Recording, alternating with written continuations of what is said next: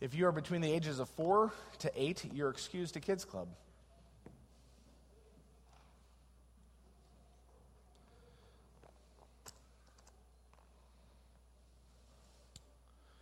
We are in the, our eighth week of a series entitled Design and Deception. Considering God's great design and Satan's work of deception, and this week we'll be handling a, and building a biblical view on family. As we began this series, we started in Genesis 1 1. In the beginning, God created the heavens and the earth. And stated every week, this is the beginning of our worldview. In the beginning, God. Not me, him.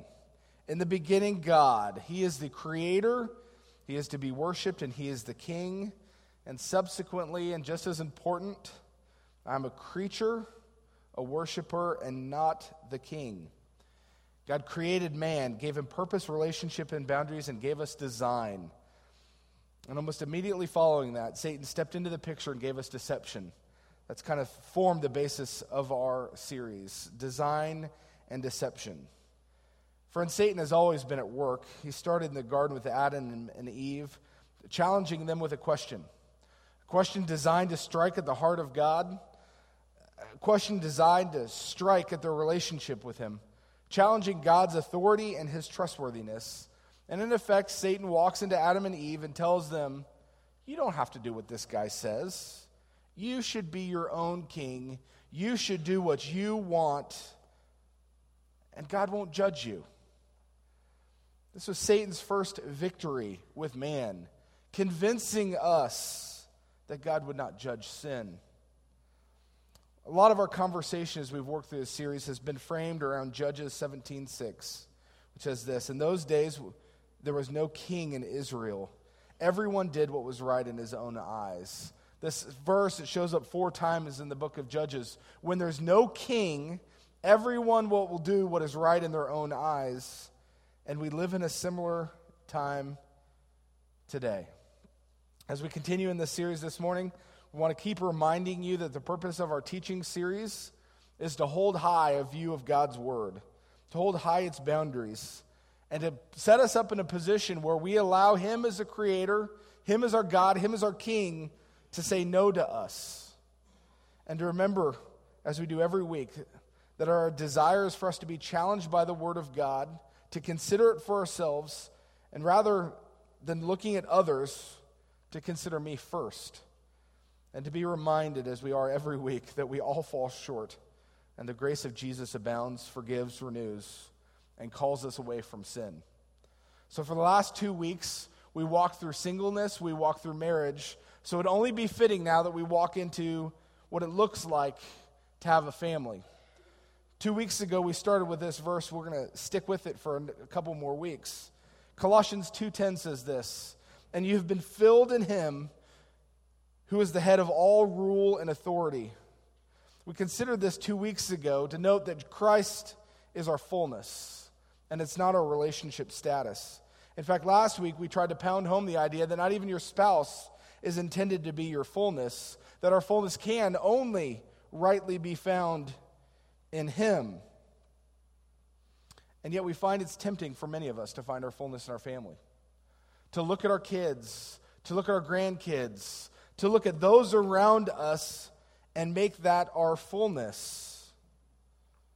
And friends, family is not our fullness. It can't be. It can't be our identity. So, whether you want to look at your kids, your spouse, your siblings, your parents, or even your dogs, please know they will all fall short. Please know it will be entirely disappointing to you.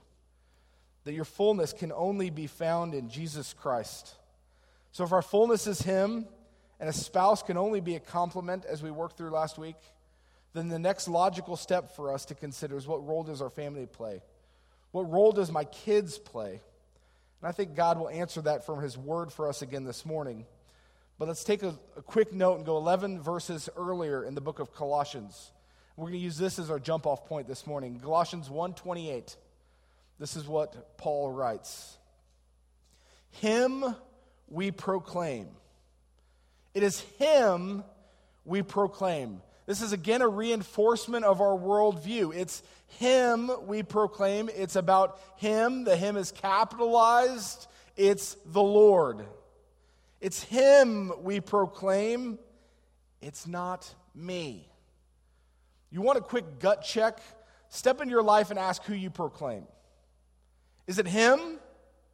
Is it me? Is it my wife? Is it my kids? Is it my family? What am I proclaiming?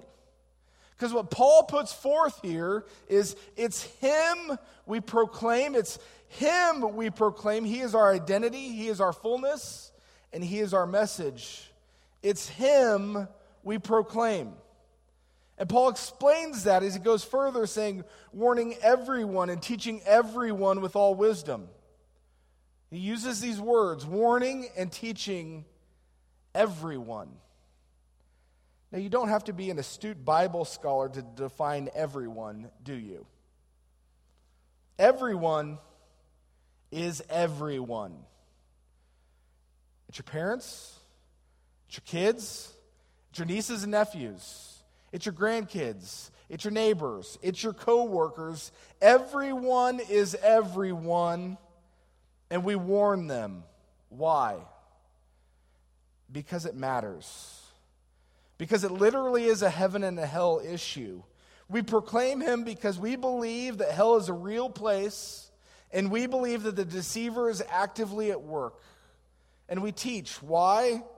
Because people need to know the truth. People need to be confronted with the truth. We proclaim him because he is the answer to our needs. And we proclaim him by warning and teaching, and to this end, as Paul would say, that we may present everyone mature in Christ. And this is Paul's end. Everyone mature in Christ.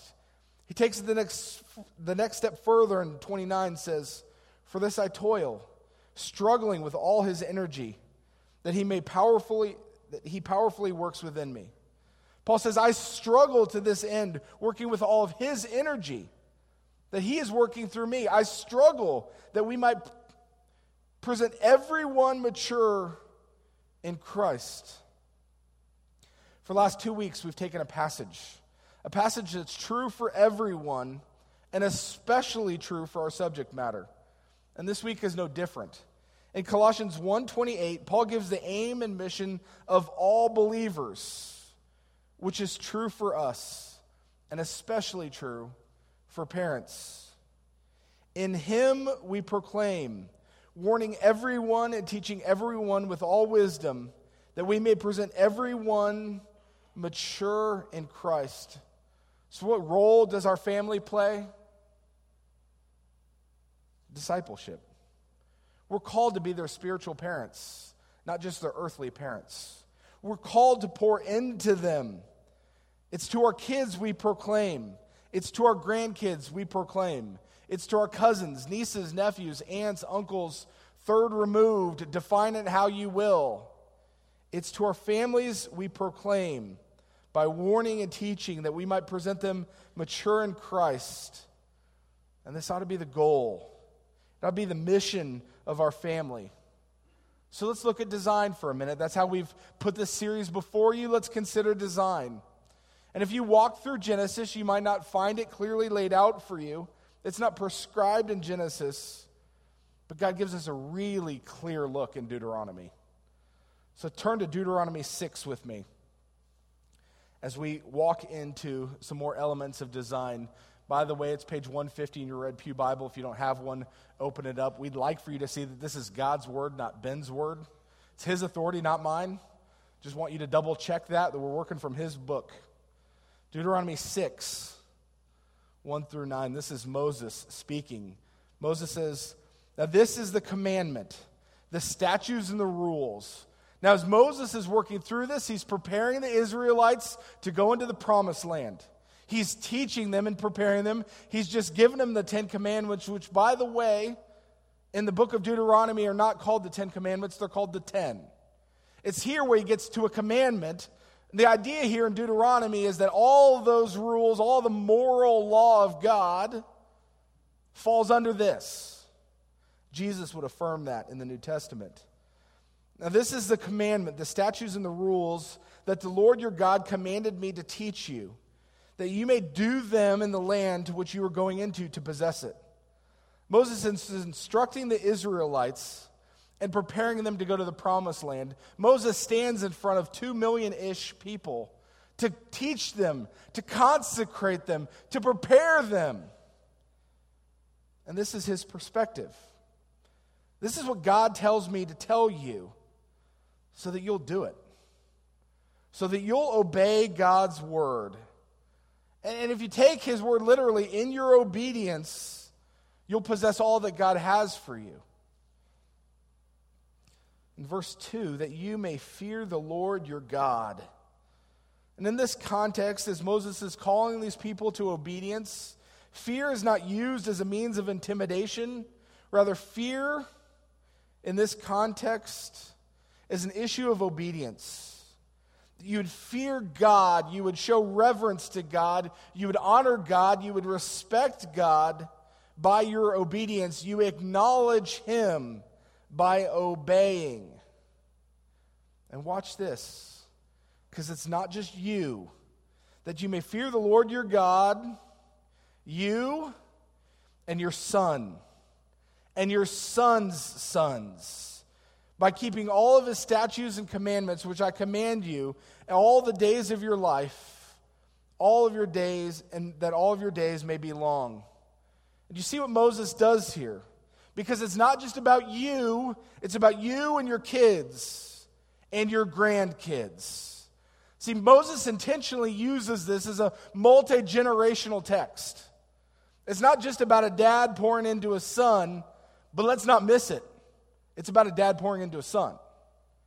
But it's about a mom pouring into their kids. It's about a grandparents pouring into their kids. It's about a family teaching the Bible to each other. It's not just me, it's the whole family.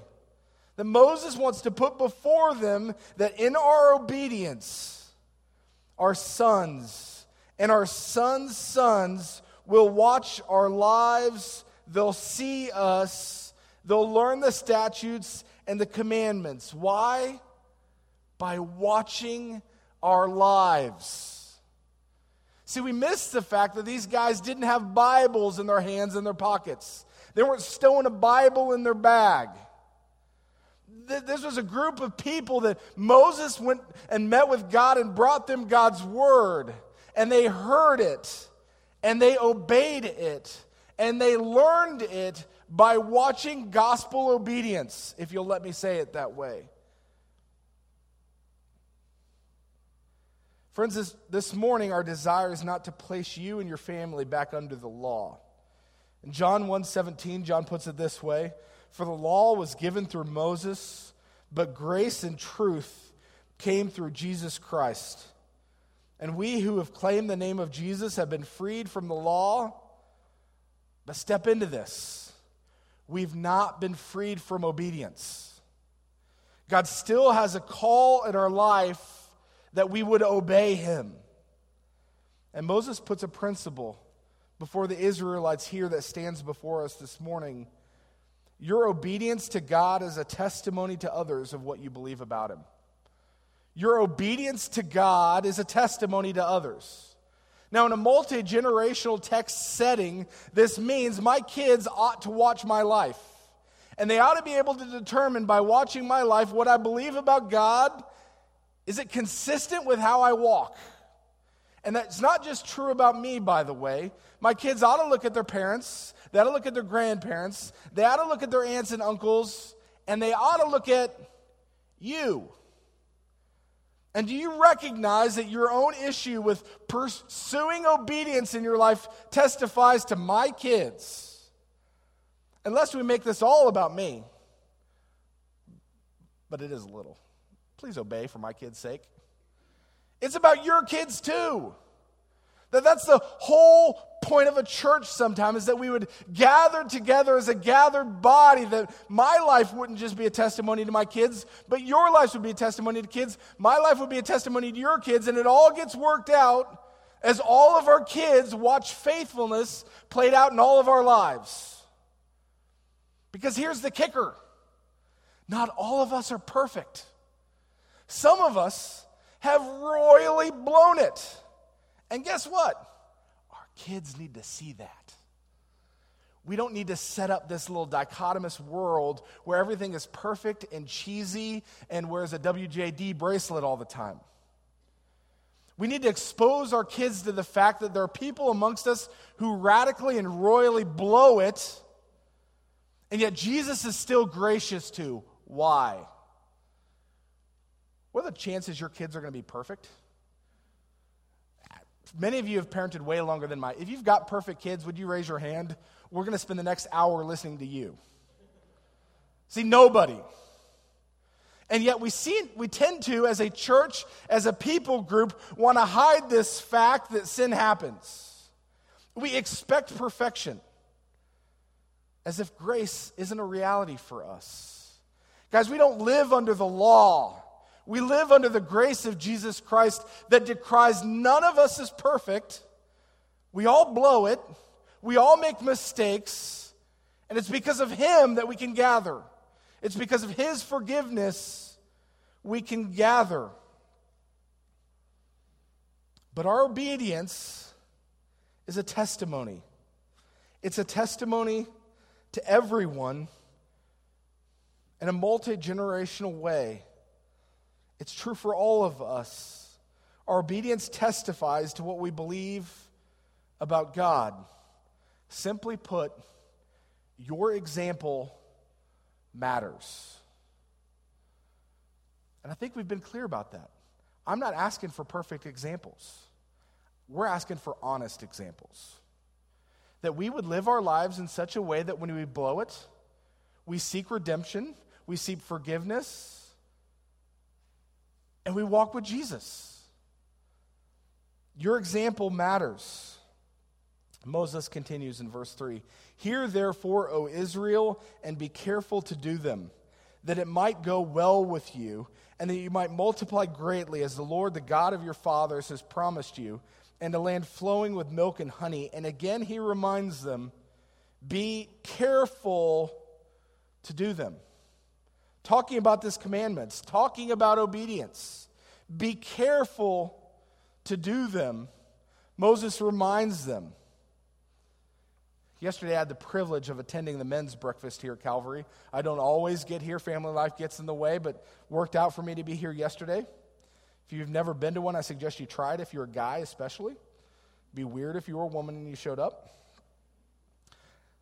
Yesterday, Austin Shower challenged the men to lead an examined life, to look at ourselves, to find biblical texts and ask, where are we measuring up? It was an absolutely challenging message. I didn't want it at all. But you know what? It forced me to go home and start asking questions. Where in my life do I just check out?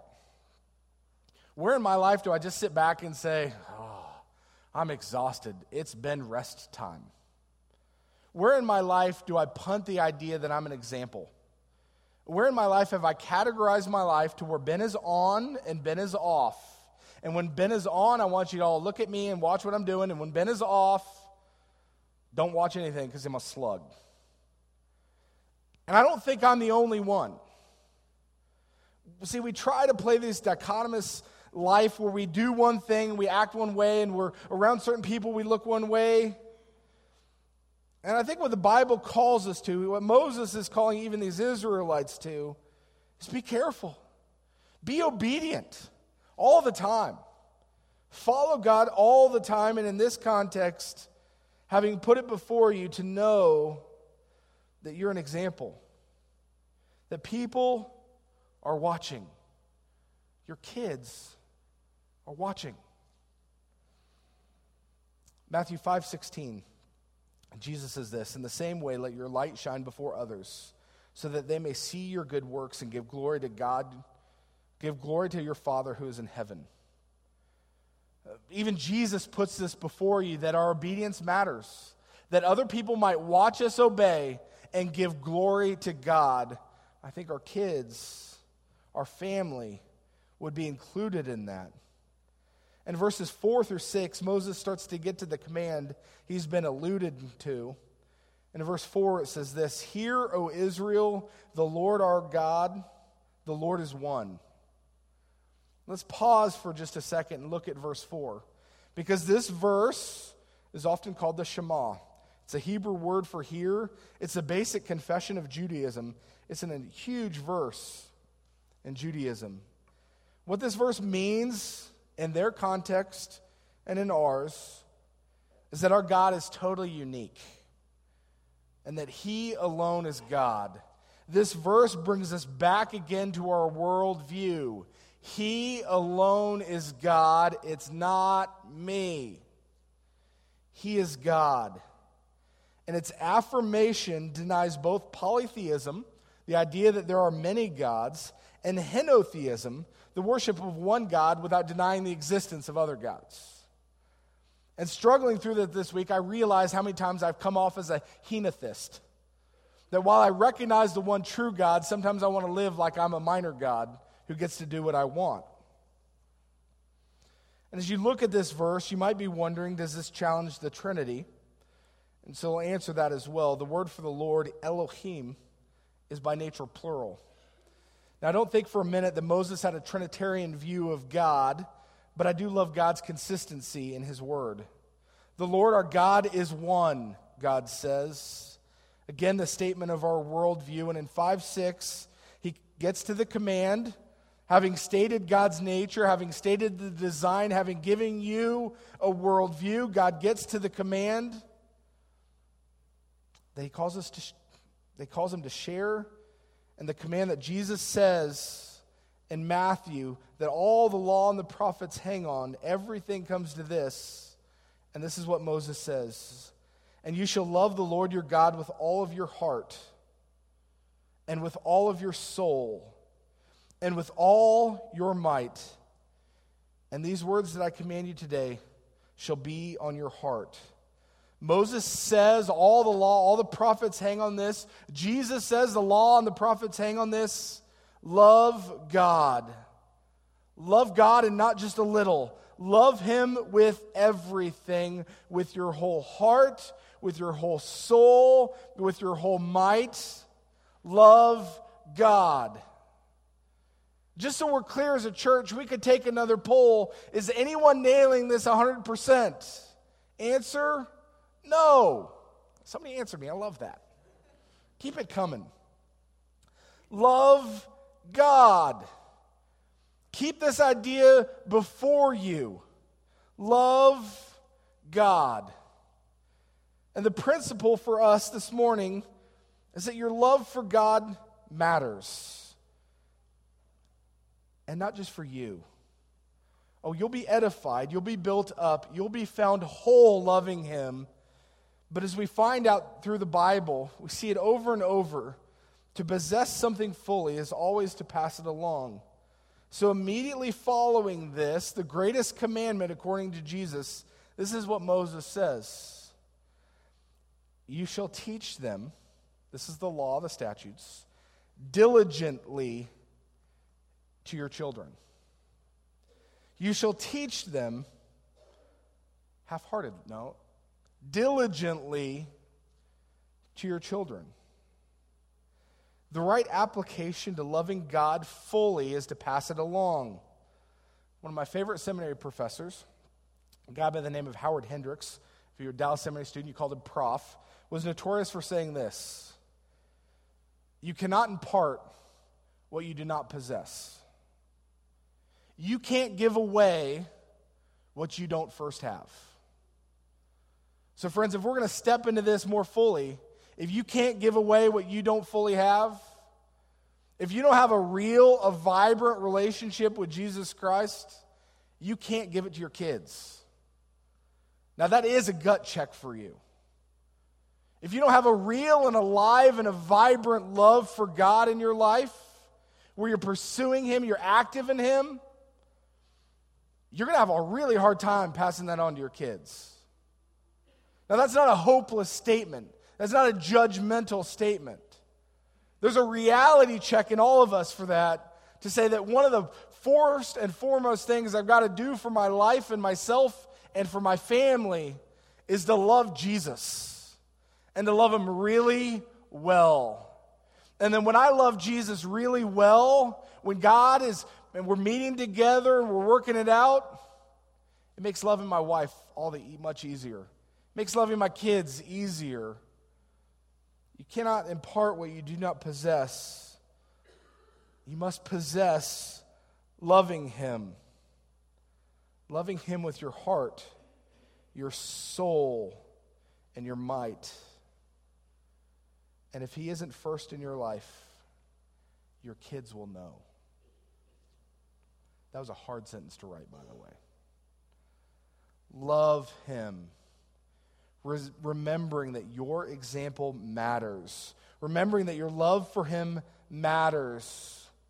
And you teach them to love Him. And at this point, it'd be easy to ask how?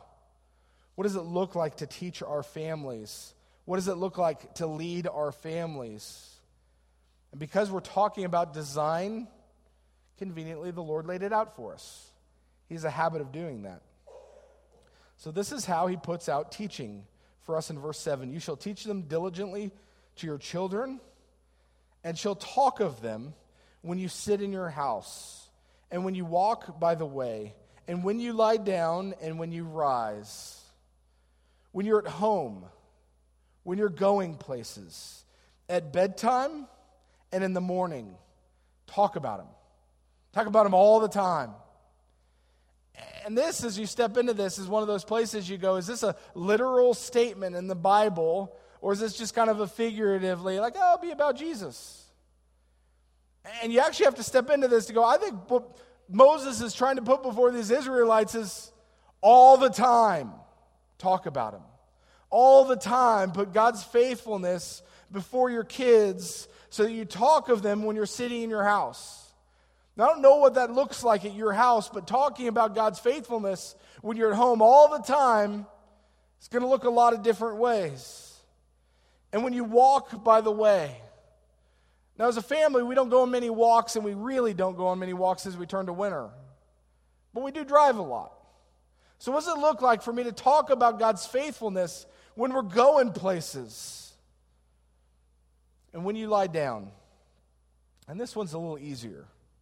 It's a little easier when my kids are going to bed to kind of have that spiritual moment where I want to impart something to them, where the fact that I might have been frustrated or angry, I kind of hope all that dissipates. And daddy pulls out his Bible and hopes we have a good, sweet moment. And when you rise in the morning when it's early, and when it's easy. When you have a fresh start, talk about Him. And the design that you get to here is that we would talk about Him all the time.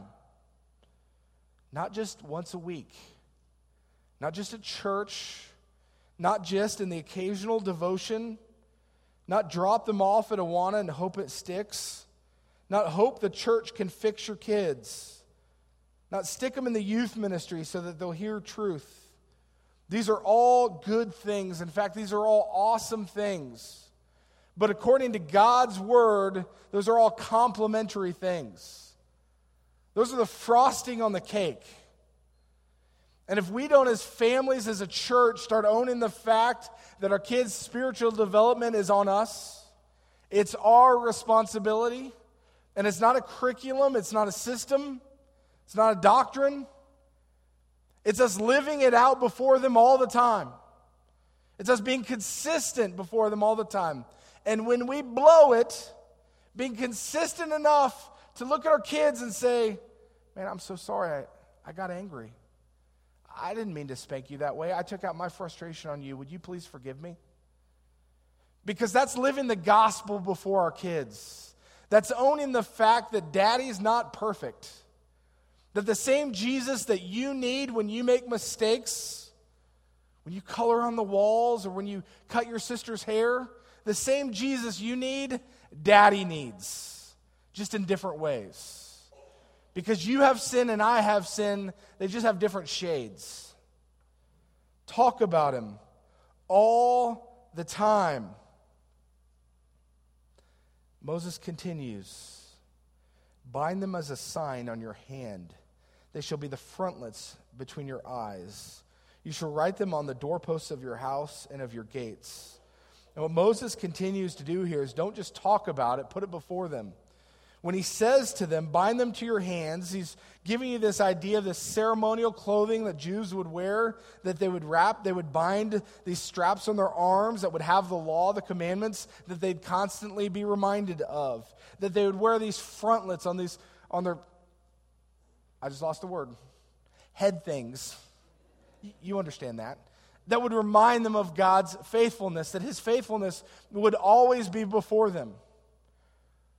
Now, culturally, that worked for them, and I don't know what culturally it's going to look like for you. But for us to have the opportunity with our kids to constantly be reminding them of God's faithfulness, of His grace, might be to say, hey guys, when you put your socks on, remember that Jesus covers you. And just as your feet kind of stink, Jesus covers your stink. So that you would be reminded that God's love for us covers us. And that we're clean before Him.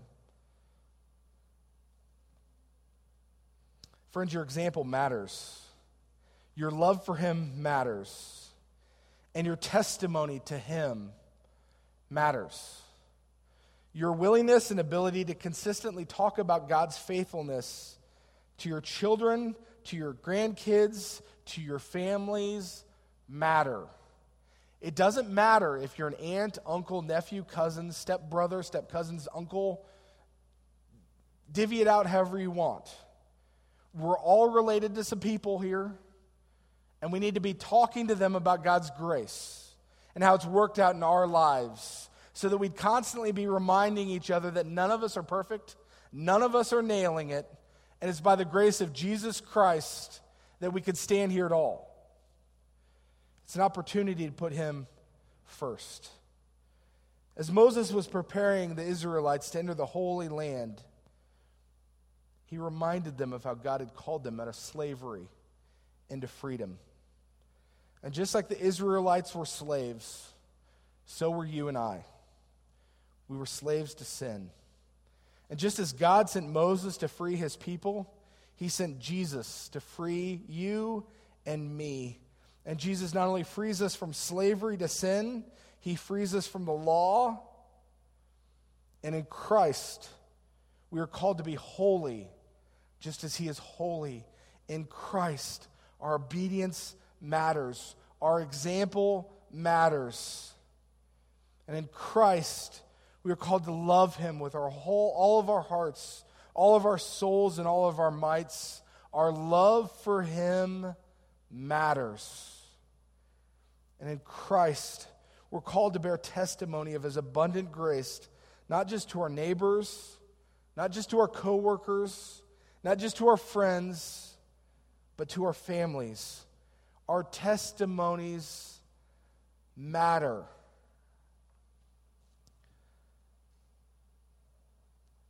Friends, none of us are batting 100% on this. I'm guessing most of us aren't batting 400.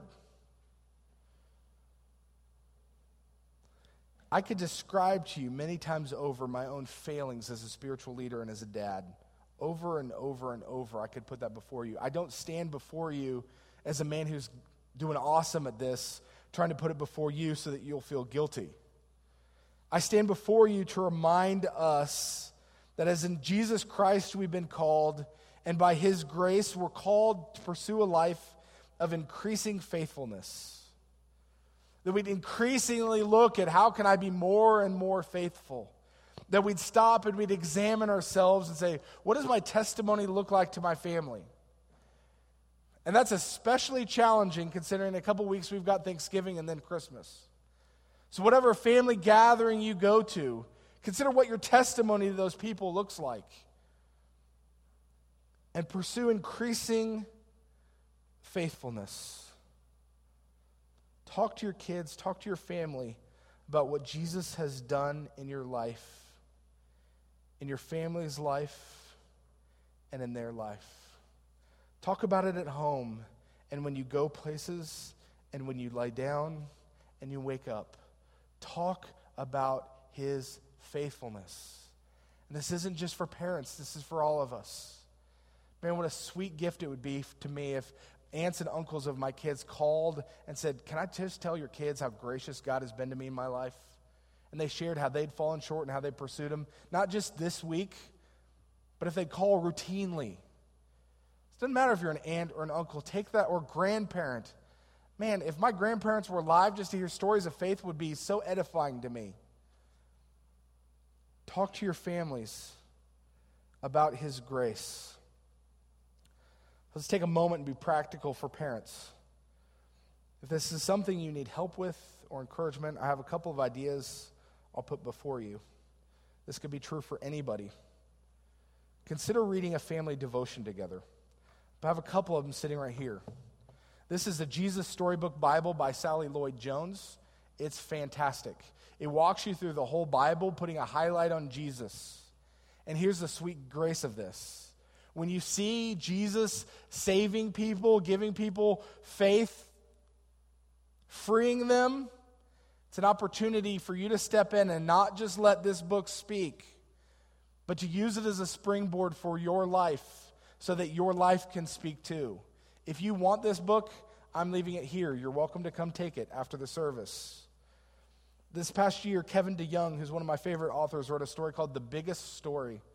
In this book, he walks through the Bible again, showing how Jesus was involved the whole time, what Jesus was doing to bring us to salvation.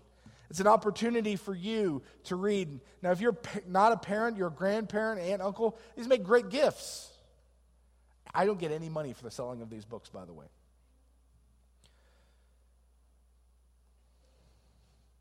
Take the time to put God's word, his stories, and your testimony before your family.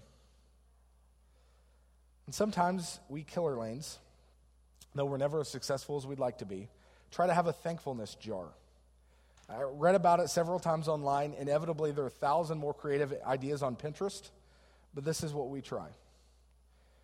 From time to time, we encourage those who sit at our table to write down things they're thankful for, ways they saw God move.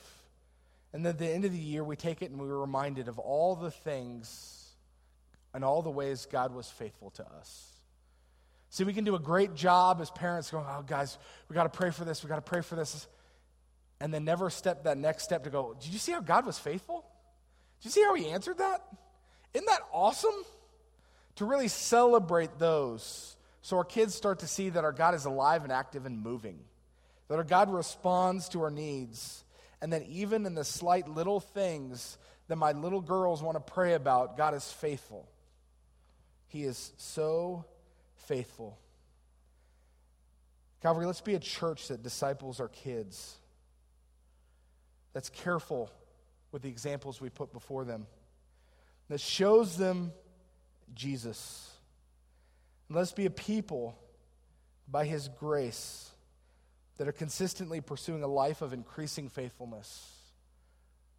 That as He has designed us to walk and to lead and to follow each other's examples, that it would be towards Jesus that we walk and towards greater faithfulness. Our examples matter, our love for Him matters, and our testimony matters. Let me pray. Father, as we have walked through this series on design and deception, Father, I've come to all these different places to see how you created and you set up family order for us. And Father, I'm reminded of all the ways I fall short. God, I'm not the only one here. All of us fall short. It's only by the death and the resurrection of your Son, Jesus that we're made whole, that forgiveness is found. So we thank you for your Son. I pray, Father, that as a church you'd call us to an increasing level of faithfulness in our lives, that the testimony that we have of how you've saved us, how you've made us yours, and how you've called us to be faithful would be increasingly told to our families and our kids. God, thank you for saving me. Thank you for your grace. In Christ's name we pray. Amen.